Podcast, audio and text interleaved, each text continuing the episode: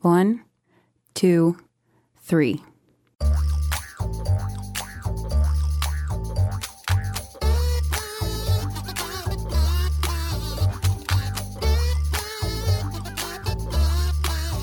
Welcome to Three Song Stories, the podcast that has stumbled across the power of the song story. Thanks for listening. I'm Mike Kiniry. Our guest today is Ashley Droz. Ashley is a formerly trained and certified career counselor, coach, teacher, writer, and speaker. She got a master's degree in counseling and guidance for higher education and two bachelor's degrees in psychology and theater arts, all from Cal Poly San Luis Obispo. At FGCU, she serves in many roles, including internship coordinator for the Department of Communication and Philosophy, career specialist for the Pages program and as an adjunct instructor. She's also got her own private career coaching practice, Linnea Consulting. Personally, Ashley says she considers herself an insatiable traveler, an avid reader, a stifled hiker, quote, thanks Florida, a shameless lover of tequila, champagne, and craft beer, and most of all, an obsessive fur mom to her two rescue dogs. She was raised on a 500 acre cattle ranch in Northern California before a decade long stint on California's Central Coast. Then, five and a half years ago, she took an unexpected leap of faith by moving to Fort Myers without, she says, knowing a soul in residence or even visiting here before coming here. She says what followed was a wild ride of highs and lows, all leading her to be here with us today. So let's talk song stories. Hey there, Ashley. Hi. How you doing? I'm great. How are you? I'm doing great. What was your first impression of Fort Myers? My first impression of Fort Myers. I actually rolled into Fort Myers at about 6 a.m. on July 1st, a long time ago. Uh, the sun wasn't even up, and it was so hot and humid. It was middle of summer, and I remember it being beautiful. There was lots of green. But then I got out of the car and I was like, "Oh, what is this?" And here it still is. Here it is. um, okay, you said I didn't. I don't think I put this in the actual bio part, but you said so. You are, you're on a mission to save them all Oh. when it comes to the fur dogs, Fur babies. fur babies. yes. So how how seriously do you take that mission? Well, um, I rescued my last dog from Gulf Coast Humane Society locally, um, and that's actually kind of a funny story. I'll give you cliff notes. Is that I taught a class on campus where we did a service project. We made T-shirt toys, and the day that I went to go drop them off, I came home with a dog. so I mean, it is. I have two now, but it is a. It's a. It's a. I have to. I have to stay away, or I come home with too many Cats. So- I have had cats in the past. They don't. They don't do it for me like like dogs do. Okay. Uh, so what was the musical background of your childhood on that 500 acre cattle ranch in Northern California? Yeah. You know, it's funny. I was actually kind of trying to think about this, and it's really hard to summarize for me. Um, so I grew up kind of in the middle of nowhere, which meant that what I was exposed to was what I was exposed to. You know, I wasn't in a big city. I there wasn't a whole bunch going on. Um, pop culture, we had obviously had cable, but like that's pretty much it. We had radio stations, so I pretty much grew up listening to country first. I would say. Um, I only got into pop when I was like a little bit later, maybe middle school, and only because the girls that I knew were into it and they were like, oh, you should listen to this. Um, otherwise, actually, my first song has to do with this. Uh, my parents had a record collection. Uh, they put the, their two record collections together, and we actually used our record player pretty often. So some of my first, I guess, people that I was exposed to. Um, the Beatles, Carole King, Joni Mitchell, On vinyl? on vinyl, yes. So I will say I'm not somebody who knows a ton about them, but I can that the songs are my, kind of my first impression. So if you've got a 500 acre cattle ranch you grew up on, like how far from your neighbors are you? Kind of just paint the general how that works. That's a pretty big tract of land. Um, my driveway was about a mile long. Okay. Um, so the house was in the middle. yeah, which made for a long walk from the, the bus stop if my parents were ever running late or forgot to pick me up. Right. Um, but I will say my neighbors were probably between half a mile and a mile away. On Wow. a foggy day, you couldn't. I mean, at night you could, couldn't really see a, a, neighboring light or anything. So Wow. it was all Were- stars. Were, you working that ranch? Was the ranch being worked? We'll just suss that out. Yeah. So okay. So how we ended up there, really quickly. Uh, my dad was actually a very successful real estate agent in L.A. And when I was three, he was like, "I've about had it with city life," and he bought a ranch in Northern California and moved us up there. Um, so with that, he and when my brother got older, they did most of the outdoor work. My mom and I also did some. Like I've had my fair share of bucking hay and rounding up cattle and all that kind of stuff. Um, and then he would hire a, a ranch hand or two, but it was mostly our family who ran it. Yeah. Any uh, musical instruments being played around you or by you? Yes. So my dad gave my grandmother, who passed away last August at 101, um, a Christmas gift of piano lessons when I was about five.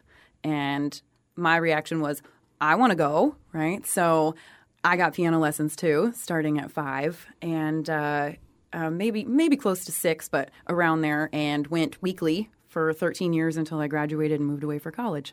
Um, so I had one-on-one piano lessons. My brother also took piano lessons.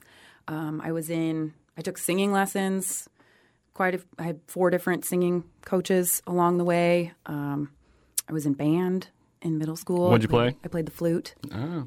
And Richard's a flute band guy. Another, another flute and piano person. yes, I also had a brief stint on the glockenspiel, Oh, that's Like like, you a that's a what is that exactly? like an upright xylophone, kind of. Oh, okay. Yeah. I've heard it. I don't think I have a picture in my head of what it is. Yeah, and Upright xylophone. yeah, Okay. I um, my goal in middle school, I wanted to be the person who played Carol of the Bells on the glockenspiel for our Christmas program. So, yeah, Um, when did theater come along? Because I know that's part of your your background. yes, theater is something that I've always been fascinated by, but I didn't try it out myself until my senior year of high school when I got to be Marty in Grease, and I had spent all my time playing soccer and doing piano and that kind of stuff. And so when I auditioned and got a role, everyone was like, "What? What?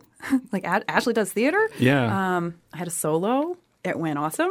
I got great reviews on it, and then I realized that my secret love for theater was something that was super important to me. So when I got to college, I realized that I loved it so much I wanted to major in it, and I got to do all kinds of shows in college. I got to perform at um, one of the regional American College Theater Festivals. I got to perform in acting competitions. It was really fun. did you get both your degrees then uh, at the same time? The psychology was it like a dual degree track kind of thing? Yes. You do it in the right number of years, or seems like Five. that- 5 Okay, mm-hmm. well that's probably the right number of years for two. Yeah, but I never had to do summer school or anything, so I had it all all together. Um, I, I remember the first time that we met you, you came in here and I made an offhand comment about the kids that were in the studio and how one of them was precocious because they were a theater kid and you stuck up for theater kids. Oh yeah, So- because I am one. yeah.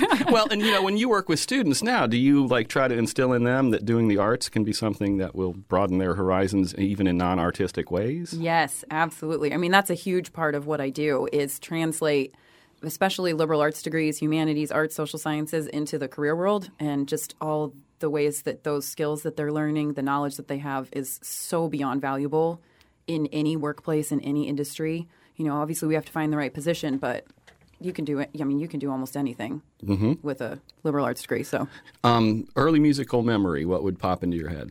Hmm. Early musical memory.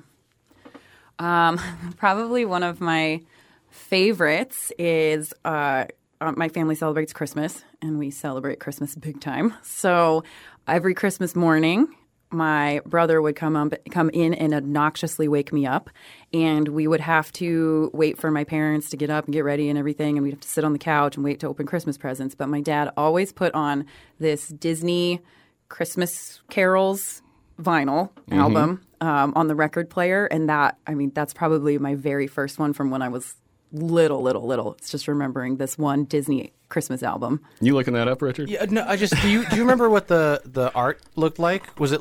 Do you remember? I mean, it was cover? definitely the Disney characters. Uh, Sleigh Ride, I think, was the one that I my think family I loved. Have that album in my house on do? like on a shelf. I'm yeah. Well, was- you, you look. We'll keep Yeah. talking. Um, first music you owned? First music I owned, um, definitely cassette tapes. um, probably, ah, you know what? I think the first, the first one I remember owning was Wynonna Judd cassette tape. I loved that song, "No One Else on Earth." It was like my favorite song when I was little. Was it like a single cassette or was it an album cassette? It was an album. Okay. Mm-hmm. Um, uh, uh, can you remember a time when you were little that move that music moved you? I can never say that. When music moved you somehow that Hmm. you might like harken back to. That's a tough one, I know. It, well, uh, it's tough for me because there's not a single moment. If you know me well, you know that I have a very high sense of empathy. That is, it's so, it's so high that it's actually been kind of a weakness, a tough like a tough thing for me taking on other people's energy and feelings and that kind of thing. And music is one of the things that has always affected me. I mean, it can it can change my day for three minutes. Gotcha. And then a different song can change it the opposite direction. But um, I probably, if I were to pinpoint something, uh, some of the early country, like sad love songs, are probably the things that I remember evoking a lot of feeling early. Okay. Um, it is already time for your first song. Okay. So, uh, you, uh, what is it? it's In-A-Gadda-Da-Vida by Iron Butterfly, Uh huh. which is 17 minutes long. Well, and I have the 17 version, minute version in its full glory, and then I also have the single version. We can listen to either. It's up to you. Either one. We don't need to play all 17 minutes. Um, yeah, so that's that is my first song. I, I think we should play all 17 minutes of that. We have to get in the mode. This is the point, you know? Yeah. Yeah. Yeah. So, um, what that song means to me, I'll tell. I guess I'll tell the story first for this one. Is um, growing up on that cattle ranch in the middle of nowhere, I had to make my own fun a lot. Um, but I also didn't have a lot of outside influence. You know, like my neighbors couldn't see me in the backyard and what I was doing, whatever. You know, so I used to, uh, like I told you, I was fascinated by my parents' record collection. And this was one of my mom's records. And I used to have her put this on, and I would just dance like crazy in our living room. Like, this was like I was like an animal child, just having so much fun, being completely myself. And she would play the 17 minute song and turn it up so loud for me. Um, and I mean, there's some things that I'll, I'll probably bring up afterwards, but it was it was just one of those times that I remember being completely myself and really not caring. Um, but I can, I mean, it brings me back immediately to just being in our living room. Describe the, describe the living room. yeah. Paint the scene. I grew up in a really strange house. So I grew up in a in a ranch house, um, and our living room had vaulted ceilings that were covered in pine, and so it was exposed wood, which was really cool. And then it was actually in like two halves. So we had one side that we used all the time. The TV was there, our you know family couch was there, and then the other side had all this antique furniture that my mom had that we weren't allowed to touch or jump on or anything like that. Um, and in the middle was this giant like rock fireplace. Like I'm talking, this is so exposed that if I had fallen as a child and hit my head, I would have just split my head open because it was jagged and it went all the way up to the ceiling. Um, and it was, I mean, brown carpeting, blue couch. Like it was just, I had enough space to just really, really go. All right, well, let's listen to this, picturing that, uh, In-A-Gadda-Da-Vida by Iron Butterfly from their 1968 album of the same name. It would be like interpretive dancing. I can't even tell you. I don't even know. I'm picturing, you know, the hand and everything. Oh yeah, yeah. Oh yeah. Just, I mean, I just felt it. I just let it. Whatever I felt came out. If you put yourself in a room right now and put that on real loud, could you kind of do that still? no one was around. Yeah, yeah. And I, in fact, I have, I have put this on in my apartment. Um, I don't, you know, I haven't gone as wild, but you know, maybe that would be cathartic. Who knows? Right. a little form of therapy. Um, it's not the longest song that we've played. Oh. We've had a couple longer. Um, and it is one of the songs that one of our earlier guests, Jeff McCullers, um, it's a song he can no longer listen to, even though he has it on his phone. So there's a little history of the show. So more story? More? Yeah, yeah. So, okay. So, obviously, it takes me back to a specific place, but um, I'm a very introspective person, and things tend to grow in meaning. As you know, as I'm looking back at this, it, it means more now too. Um, kind of two other layers of it. One being that I think that one of the reasons why I loved this song so much is because it's my mom's album. And if you meet my mom, she is the she's so sweet. She's very introverted. She's so kind. Like she is just like, you know, live and let live and and um she's way smaller than me. She's a very small person. Um, I'm five nine and she's about five three, five four, I think.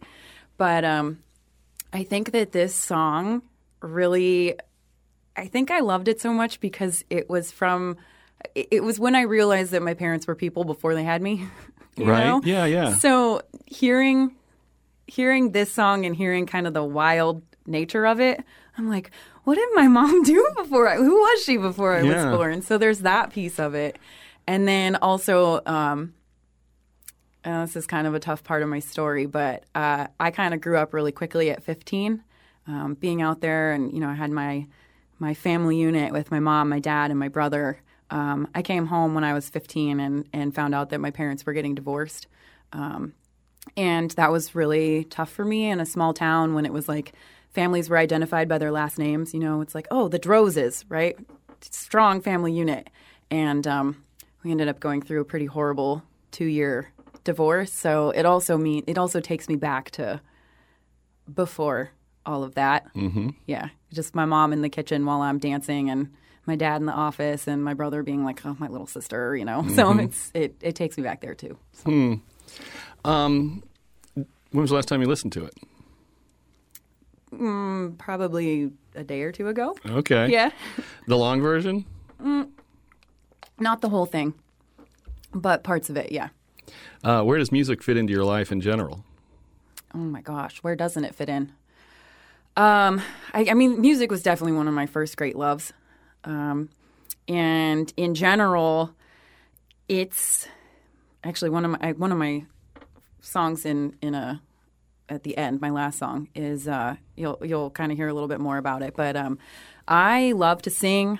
Um, if I'm stressed out, I turn on music. If I'm driving, I turn on music. If I'm getting ready in the morning, I turn on music. It's, you know, I'm I'm all over the place. I actually still buy albums, um, which I know a lot of people don't do anymore.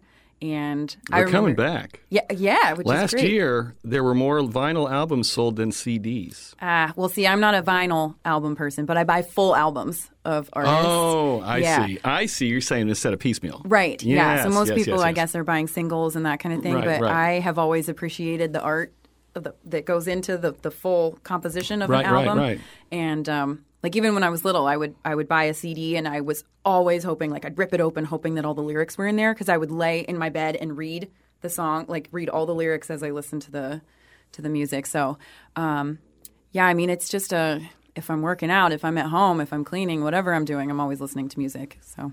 Um, do you stream mostly? You said you do buy albums, but do you are you mostly streaming? I go back and forth. I don't pay for a streaming service, so if I'm at home on Wi-Fi, I'll turn on Spotify or Pandora. Right. Um, but if I'm out and about, I really do appreciate having my music on my phone.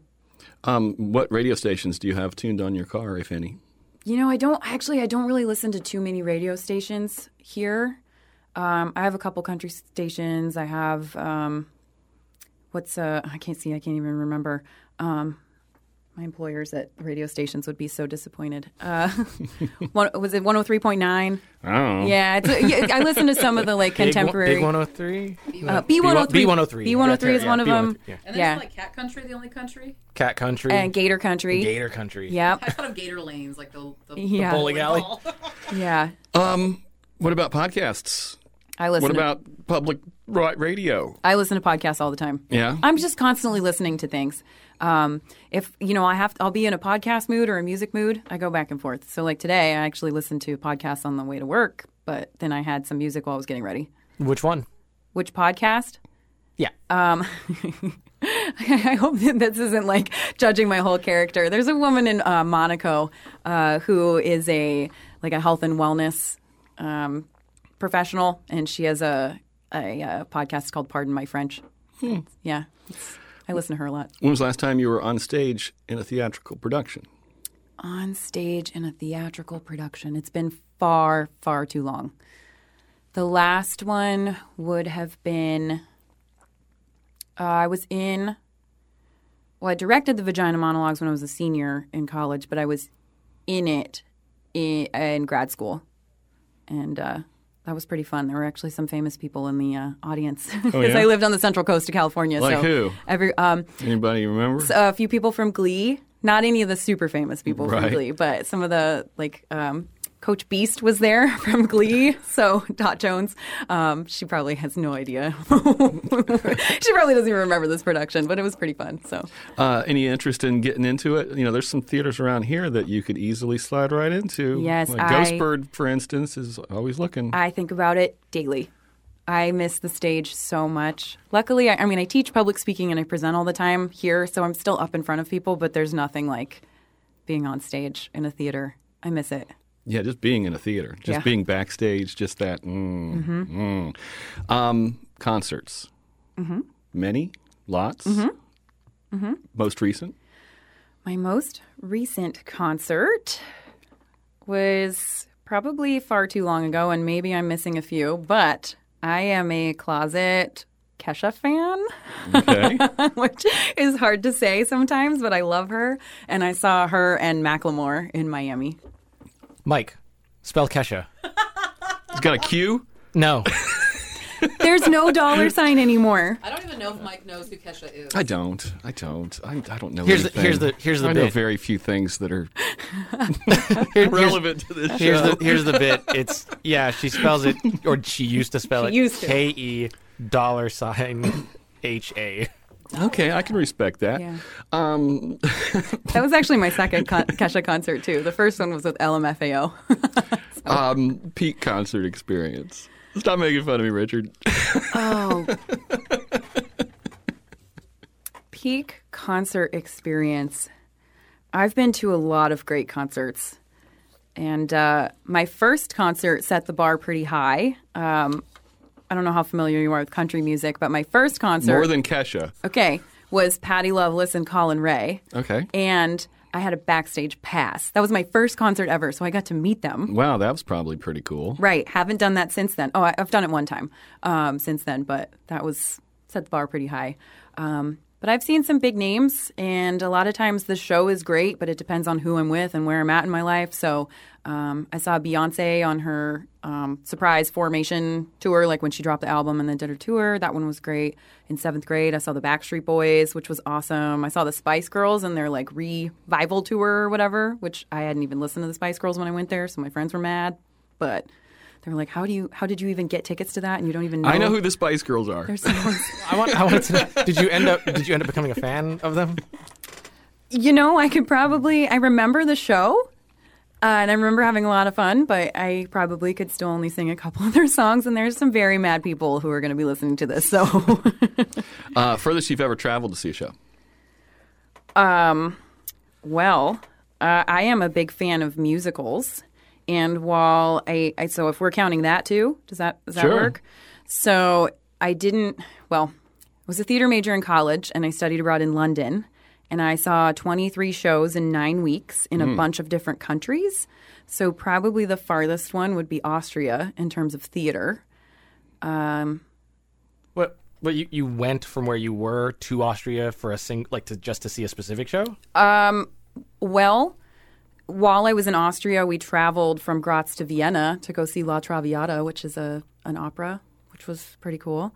Um, no, I tend I, I traveled and then I worked at the theater into my schedule. Where where's the furthest? So I'm gonna I'm gonna redact Mike's uh, acceptance. What was the furthest you traveled to see a s an actual um, like band or musical performance Sure.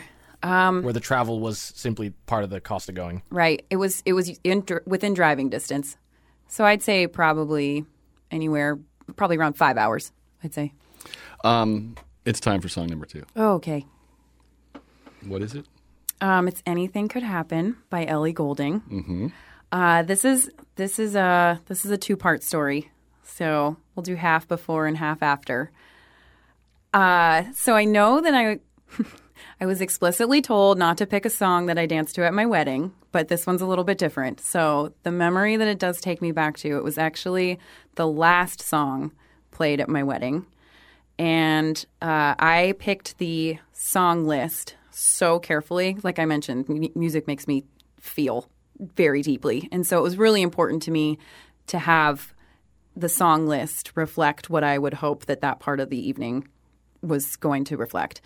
And so this was the last song that I picked, and it takes me back to a place where, like I said, I was I think I was 26 and I had just graduated from grad school. I had just gotten a job that I absolutely loved. I was marrying somebody that I loved very, very, very much. Um, and this song, I remember stopping, taking a step back while it was playing, and we're all dancing. And I'm thinking, all of my best friends, all of my family are here. Um, you know, like I said, I was so excited to marry who I was marrying. And I was just, I mean, honestly, it's one of the happiest moments that I've ever had. And anything could happen. I chose that because it was just, it, I chose it because at that point, I couldn't believe how happy I was. It was like any anything could happen because I, I mean, I didn't. I never imagined that I was going to be this happy. So that's that's the moment it takes me back to. Want to listen to it? Anything Can Happen by Ellie Goulding from her 2012 album Halcyon. I mean, I was on top of the world in that moment. I just, you know, there's not a lot of moments in your life when everybody that you love is together and they're there for you and you just can really feel it. I mean, everyone was having such a great time and I I mean, I was on top of the world. But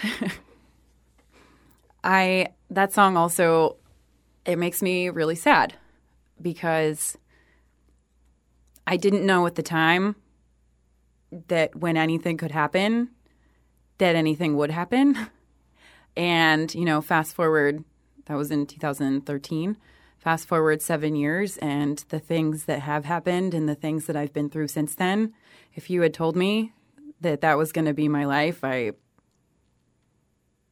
I wouldn't have believed you. So, within a year after getting married, um, gosh, so hard to it's so hard to tell this story. Um, one because obviously there's it's pretty painful. Um, two because any story that has to do with somebody else is their story too. You know, and it's Yeah. it's really hard to. It's very hard for me to tell a story that has somebody else who plays such a big role in it. Um, and uh, three because there's a you know there's a fear of being misunderstood. I guess when I when I tell this story, and I don't I don't talk about this. Most people who've known me for the last five and a half years really don't know much about this, and if they do, it's they don't know the details, and yeah. So within a year, um, my ex husband was in broadcast news. He was a, a, a sports sports broadcaster, and so we were going to move around. That's just what happens in that business, and um, that's actually how I ended up here. So it was a really quick turnaround. He got a job offer, and um, like I said, I'd never been to Fort Myers. I didn't know anybody. Um, I have kind of like a cousin I'm not close to who lives in Florida, but up in Jacksonville, and I haven't seen her anything. So I did. I'd never been here, and I didn't know anybody. And it took a, a lot. I owned my home. My family's in California. I lived there my whole life. Like San Luis Obispo is, I mean, it's freaking paradise. It's amazing. Um, and it was it, we had a couple weeks really to make a decision of where's Fort Myers to okay we're going. And you know I'm a career counselor. So when I saw in his eyes how badly he wanted this I said okay let's go. And so we did. And we packed up everything um, sold my house and uh, got in the car and I drove here.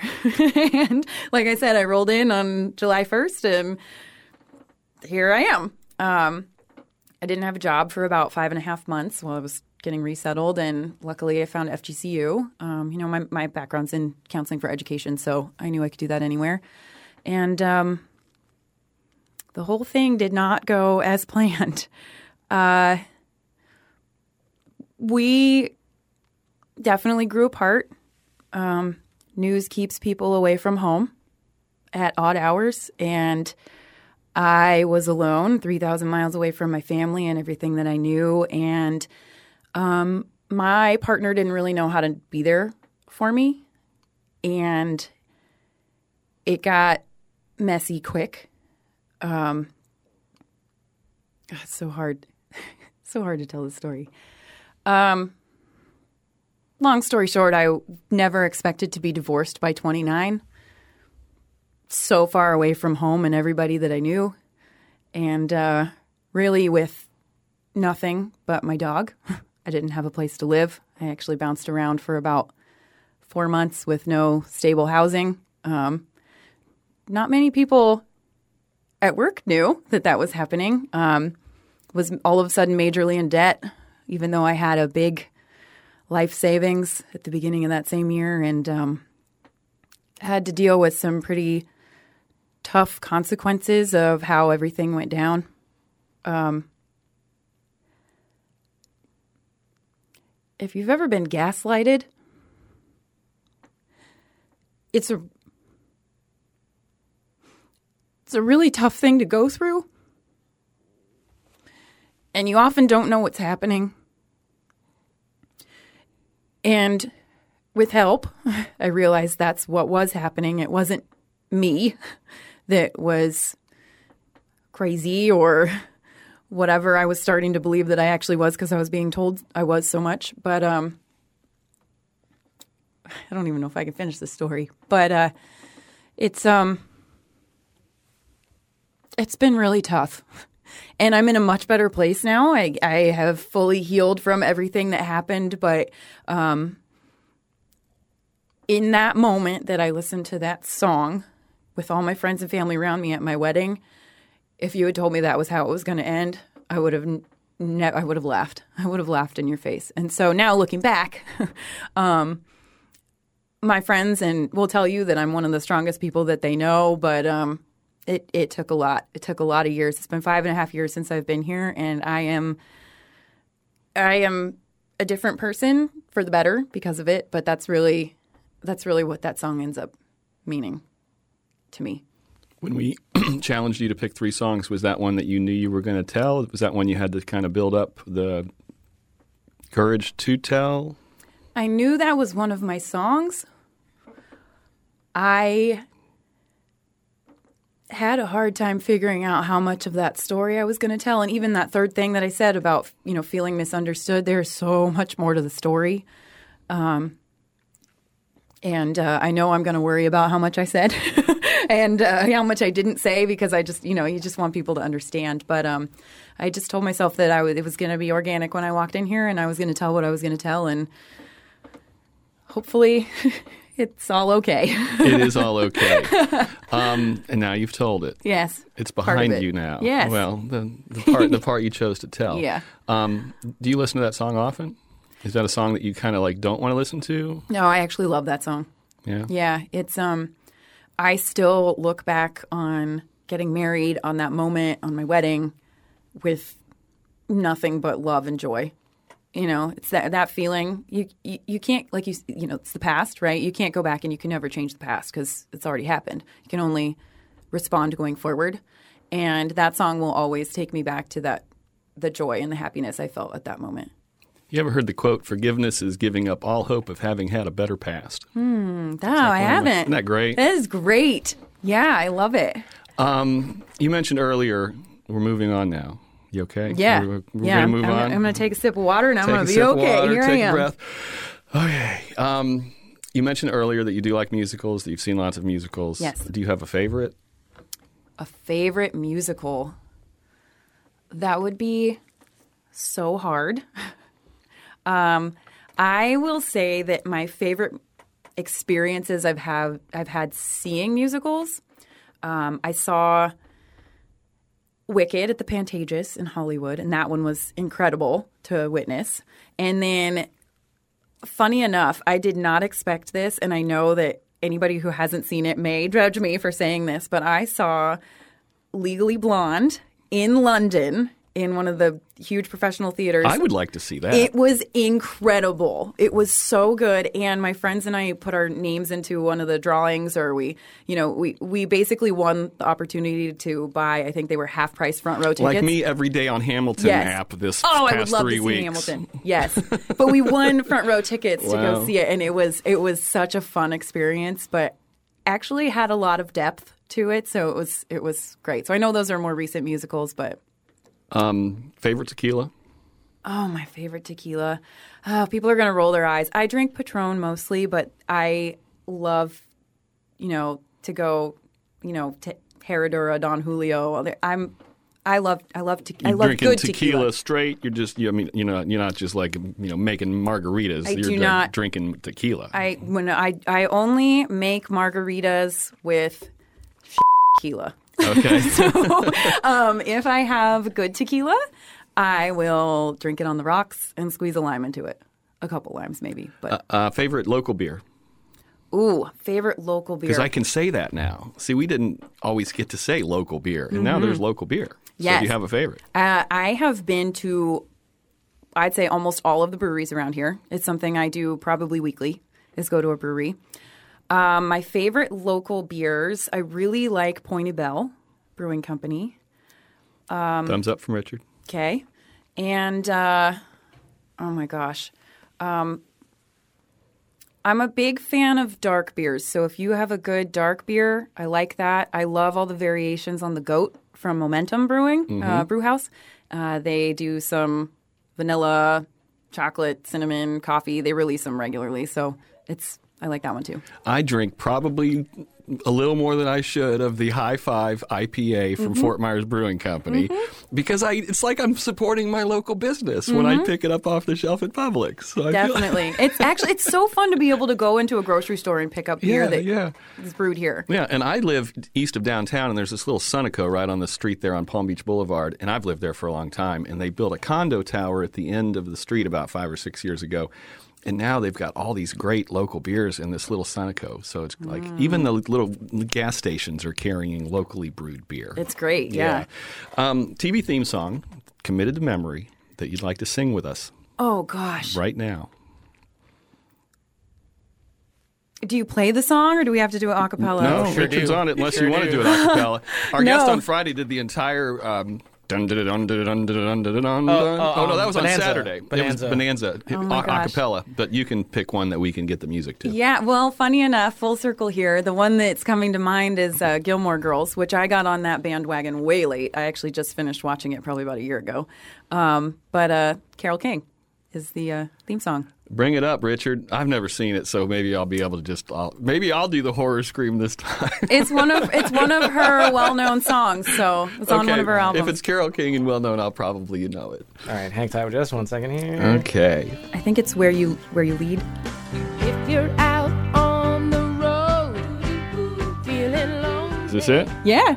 We'll sing. Well, I don't know all the words, but I'll Sing sing when we you get there. To do is call my name and I'll be there on the next train. You lead, I will follow any anywhere that you tell me to. Yeah, You doing great. Thank you. I didn't even know where to get in there. thank you.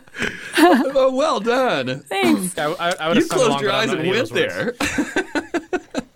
Yeah, so I don't know. That's the first one that came to mind. Uh, karaoke. I yeah, I have yes, I have karaokeed. Yes. What would be your go-to song if you had to? Um, if I had to karaoke, I usually, when I do karaoke, end up with uh, You and I by Lady Gaga or Gunpowder and Lead by Miranda Lambert.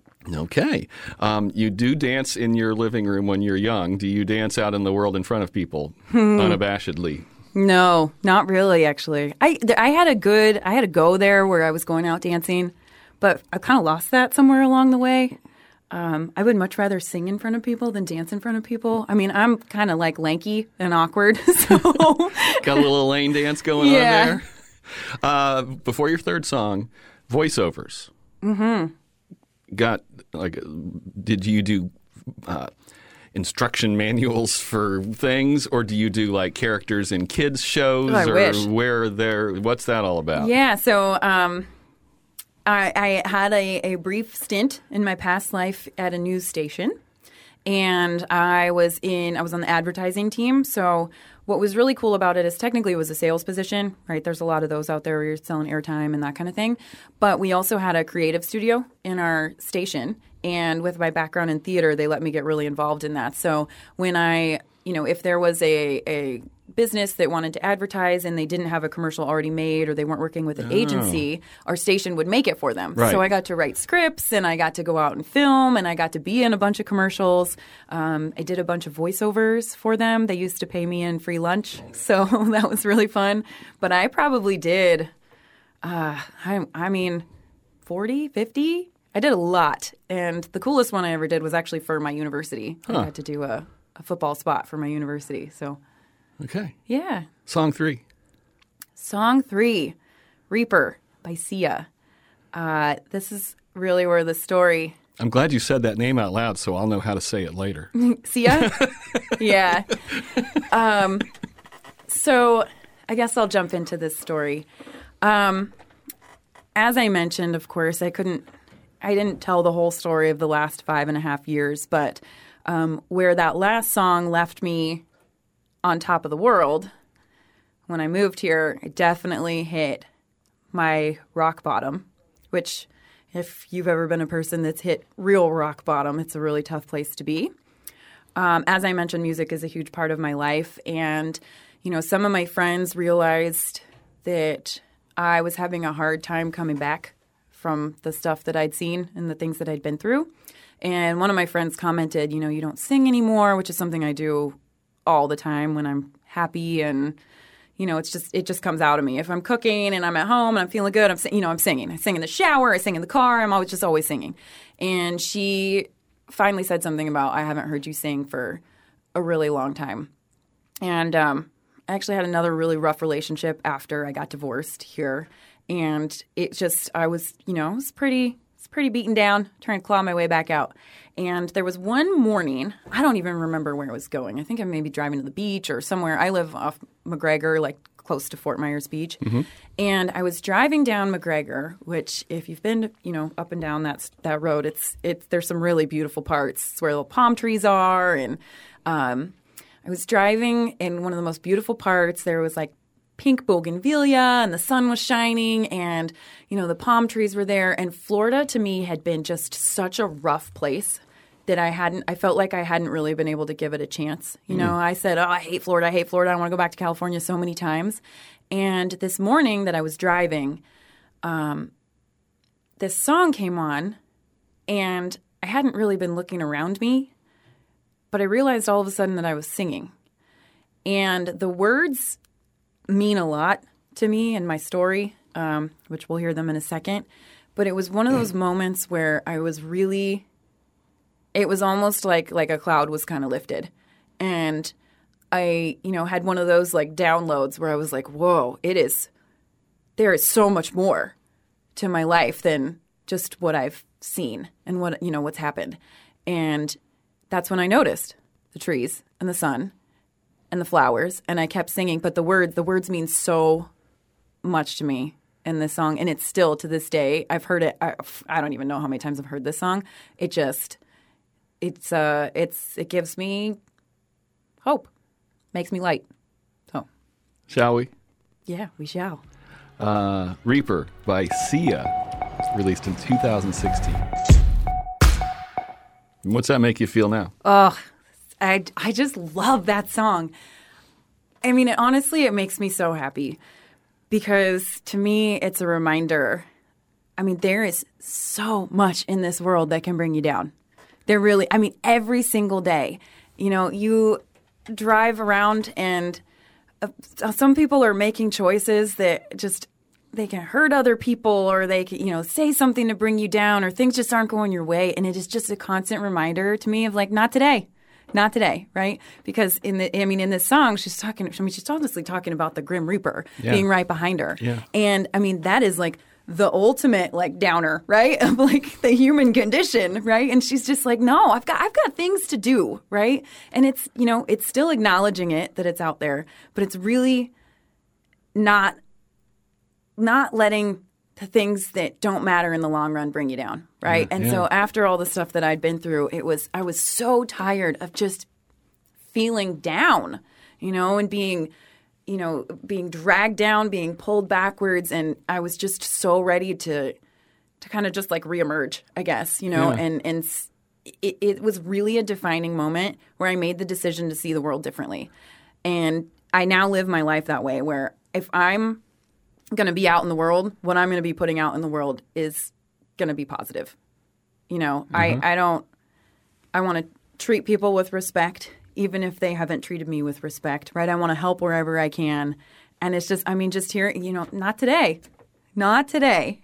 So that's what it, I mean, that's really what it meant to me.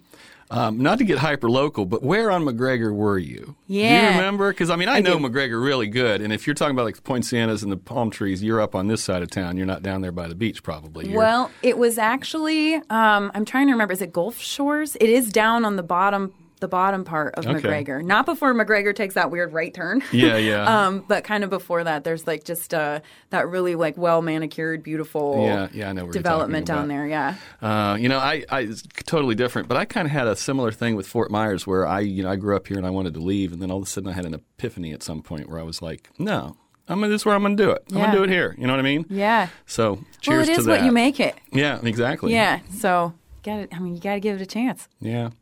Um, fourth song that maybe almost made it Hmm. that you would care to share a short version of a story. Sure. Um, I actually have two that come to mind. I guess I had a, a, a list of five. Um, one of the first ones is uh, and Carole King keeps coming up. It's just I feel the earth move. Mm-hmm. That song just takes me back to my Yeah, that reminds me of my my '70s parent moment thing. Yeah, Yeah. I don't know. That's where I went. I'm like some shag carpet. So- Yeah, I uh, I think of that one because I used to uh, sing a lot in the car with my mom, and so she, you know, every once in a while she would put that on. Actually, my brother and I usually got to pick the music. He got to pick the music on even days, and I got to pick the music on odd days, which is how she stopped a lot of fights. But every once in a while, she would sneak a song in there, and I remember singing that one with her. huh? That's a belt. You can belt that song. Um, Oh yeah, I love singing that one. Yeah, it's good. And the other one? The other one is uh, it's kind of an album actually. Uh, KT Tunstall, Eye to the Telescope. Um, that one was really my my first uh, first major heartbreak. Got me through one of those. So Gotcha. yeah. Does that first heartbreak look like about that big now? Oh yeah, it's nothing compared to compared Um, to what's going on. So If you could learn any instrument instantly, Matrix style, what would it be? Matrix style. Um, you know, I would I, I my first would be the guitar. I always wanted to learn how to play the guitar um, because you can sing with it. And while I learned to sing and play the piano at the same time, that's really what I wanted to do was sing. I have, a, And- I have a quick. Uh, here's good news. Yeah. As somebody who had years of piano lessons and then taught themselves to play guitar, Mm. you can play guitar Mm-hmm. because the guitar is just it's six pianos. Like the strings, Oh, the strings are just the same. Like each, you know, you, you know the, what a fret is, yes. right? So that's just a half step for each one. Oh my gosh. Whole And- step, whole step, half step. whole Yeah, step, whole step, and whole step, then half step. and then each string up is two and a half steps You just blew my from mind. the from the next string over. So so it's just like um you know remember in the '80s when they would have like uh, a lot of '80s rock bands you have the double the double keyboard. Mm-hmm. Imagine like six keyboards, and they're all just shifted over you know two and a half steps each each one up. wow. That doesn't sound less complicated No, to it's me. but, if you play piano, But it- you- it's yeah, I- really straight. Like I I feel like I need to pick up a guitar again and, and look at you it with can new eyes. Absolutely learn to play guitar. Yeah. What you have to do, and this is with the advice that was given to me, is you got to get a guitar and you got to pick it up and put it in your hands for 15 minutes every day. Hmm. And after 365 days, no matter what, you'll be able to play the guitar. Whoa. Just FYI. And now we have YouTube. Yeah. Um, start a band. What kind of band would it be? What role would you play? Well, I'd be the singer, of course. Um, but what type of band? Uh, I'd be tempted to say some kind of a pop band, but you know, I don't. I don't know if you know this band, but uh, Miranda Lambert started the Pistol Annies, Okay. and they do kind of. Um, I don't even know how to explain it well, but they do kind of uh, a little bit of. Um, it's a little. It's got that old timey country kind of vibe to it, uh, mixed in with Yeah, because Adam Lambert, he won, I think, American Idol, right? No, And Mir- then now he Miranda does, like, Lambert. all the Miranda awesome, like, oh, Miranda Lambert. Miranda Lambert. Forget it. yeah, yeah. Insert X. Yeah. Um, if you were a championship wrestler, what would be the song that you came out to? Oh, I don't watch wrestling. Well, you don't have to. Just imagine something that would you Oh. know, excite the crowd. Oh my gosh. Like, what's your fight music? my fight music. What gets me fired up? Um I don't know. This is one of those pauses we were talking about. I'm gonna drink a little coffee here. Yeah, it's fine with me. I'm like totally drawing a blank. I feel like I need to pull my phone out. Do it. Oh, the first one I saw is pretty good. That gets me fired up. There's a lot of cuss words in it, but um, I don't even know if I want this to be my answer or not. But Kanye West, uh, monster. He's got a Yeah. he's got a Nicki Minaj and uh, um, I want to say Jay Z's on there. I don't know. That might be it. That might Well, be if it. you ever wind up as a oh championship my wrestler, gosh! I can't believe I just said that. um, uh, Parents, don't let your kids listen to that song. what album would you pick if you could only listen to one ever again? Oh, one ever again. These are tough questions. You know, part of me, the the the part of me from the past wants to say the White Album, just because that's never gotten old for me, and it's Right. been 32 years so far. So, Right. but I guess from newer stuff, I actually might pick the album that that Sia song came from. This is acting, mm-hmm. um, which, if I remember right, has a pretty interesting twist to it. I think some or all of those songs were. Um, hopefully, this is accurate information, but were rejected by studios. Oh, okay. and she ended up making a whole CD out of them, and it is phenomenal.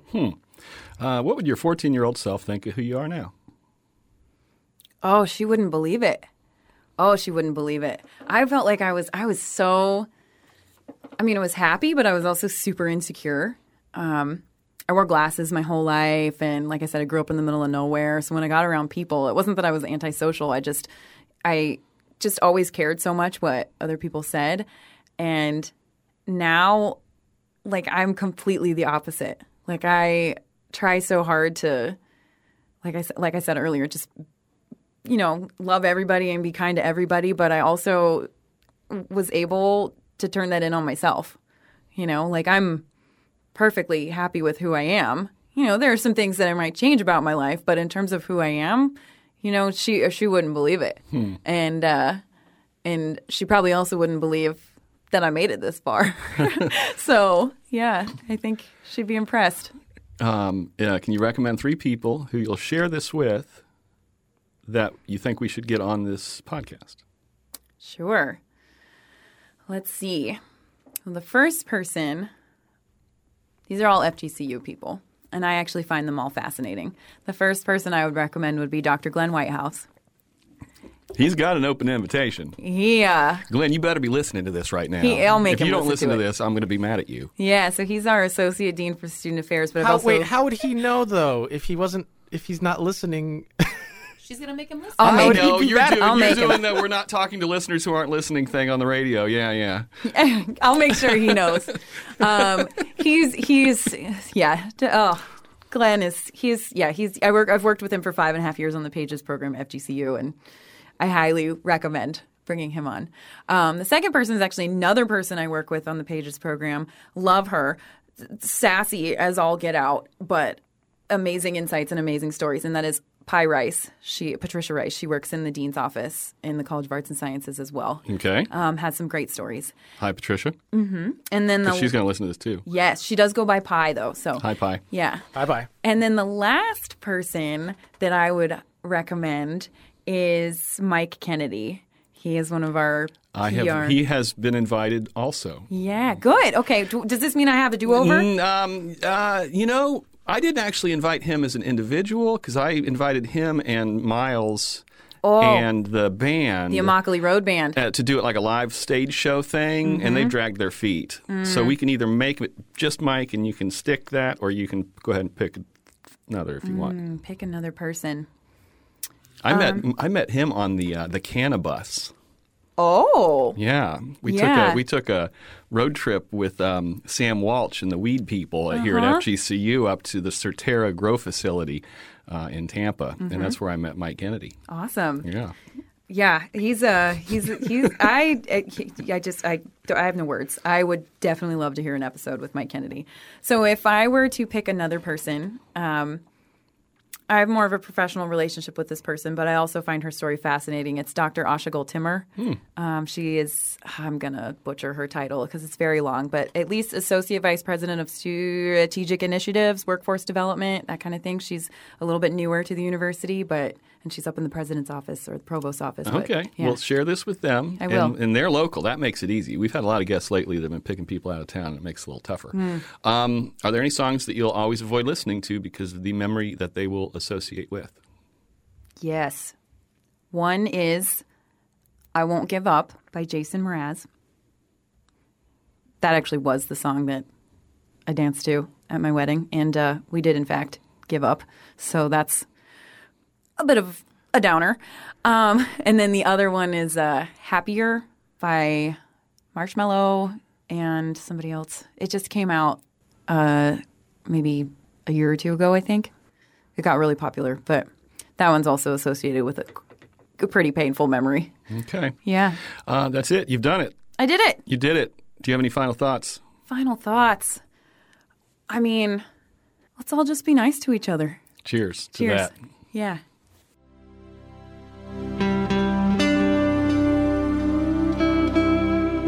We make this show in the studios of WGCU Public Radio on the campus of Florida Gulf Coast University in Fort Myers, Florida. Richard Chinqui is co creator and producer. Tara Callaghan is online content producer and periodic host. Chris Duffus is executive producer. Our theme song was made by Dave, Dave, Dave Cowan and Stick Martin at Monkey House Studio in St. Pete.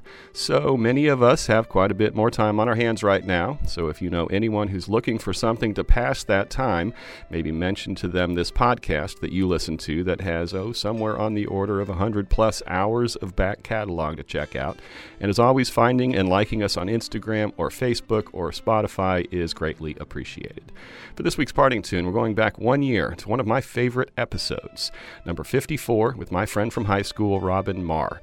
His third song story had dual meaning for him. First, from his college days in relation to his future wife and a particularly tough time they were going through.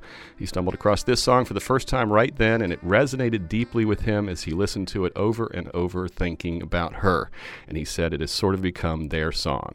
But Robin is a naval aviator who now works for U.S. Special Operations Command up in Tampa. This is Coming Back to Life by Pink Floyd from their 1994 album, The Division Bell. But then fast forward, flying uh, helicopters uh, in Afghanistan in 2012. The helicopter that I fly, uh, you have an op- there's a way to hook up uh, music through the the, uh, the headphones, and uh, when you're not doing some sort of mission or, or something that requires you know everybody being completely focused, usually at the end of the night, there was an opportunity. Hey, sir, do you mind if we plug in some music? Uh, and so it was a way for us to you know kind of relax a little bit, decompress. A lot of times it was you flew all night long and you're on your way back home and the sun is coming up and it's just this sort of very like uh, uh, you know warm safe feeling uh, all of a sudden uh, and this song I, they- one time I handed them my, my iPod and I said hey play you know, play this song and they, they hooked it up and, and everybody I think kind of it was just that that perfect uh, confluence of of events. And everybody's like that was the most amazing thing and it's uh, and so then it kind of became for us you know hey sir can we put that on there on the way back home and they're like yeah absolutely Let, let's put it on. So um, it sounds it may sound a little bit cheesy when you think about sort of the title of the song and everything but it meant, I don't know, man. I just got to chill. it, it meant it meant uh, you know a lot again for me with regards to my my wife and I. Uh, but then also I have I have so many stories that end with uh, and then I didn't die. Um, you know, and, and this song is kind of in particular sort of to, in in relation to that memory and some of those things. So uh, that, that's it in a nutshell. Keep listening. Here we come, walking down the street. Next time on Three Song Stories. I guess there were a few kids in my neighborhood that were uh, Beatles fans, not kids from school, but kids from the neighborhood. And I remember having um, arguments about who was better, the Monkees or the Beatles. And it was it was obvious to me who was better, right? Because the Monkees had their own TV show. Yeah. So they must be way better than the Beatles, and I assume the Beatles were just copying off them.